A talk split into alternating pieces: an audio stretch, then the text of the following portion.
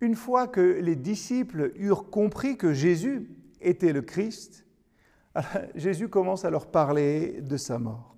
Et il leur dit qu'il va être rejeté par les autorités, mis à mort, et qu'il ressuscitera le troisième jour. Alors pour Pierre, ces idées-là paraissaient complètement contradictoires. Le Christ ne pouvait tout simplement pas mourir. Et Jésus a vu dans les reproches de Pierre hein, une tentation de Satan. Et il va répliquer à l'apôtre comme il l'avait fait précédemment à Satan lui-même.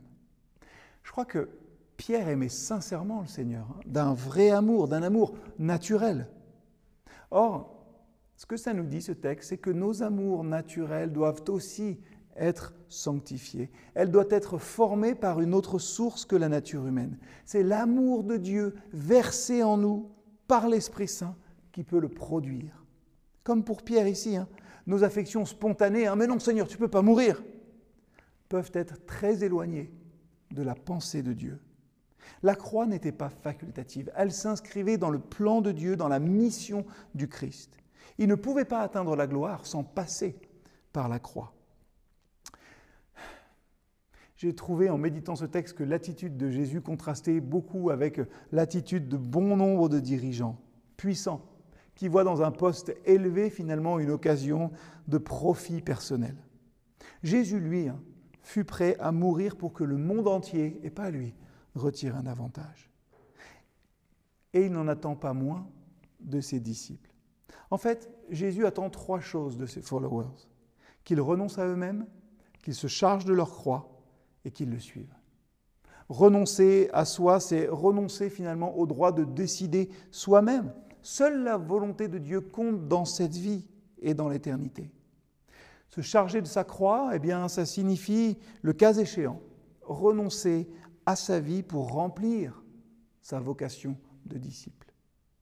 Le suivre, eh bien, c'est ce que nous nous efforçons de voir dans toute cette série de méditations, c'est marcher dans les traces de Jésus et faire ce qu'il est venu accomplir. Il vaut la peine de tout perdre pour obtenir l'approbation de Christ. Ce qui est dit au verset 25-26. Dieu veut que nous soyons avec lui. Il veut vivre en nous.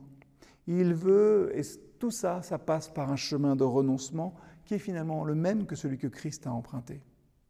Le Seigneur s'adresse à ceux qui veulent venir après lui.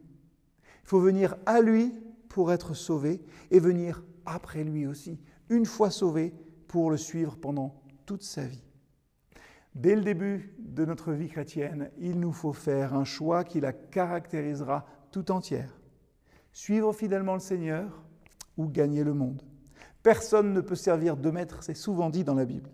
Ce chapitre et le suivant présente finalement ce qui, dans le Seigneur, doit nous attirer. L'assemblée qu'il bâtit, l'Ecclésia, ses souffrances et sa gloire. Pas facile, hein? Que le Seigneur nous aide à marcher dans ses voies au quotidien. À bientôt.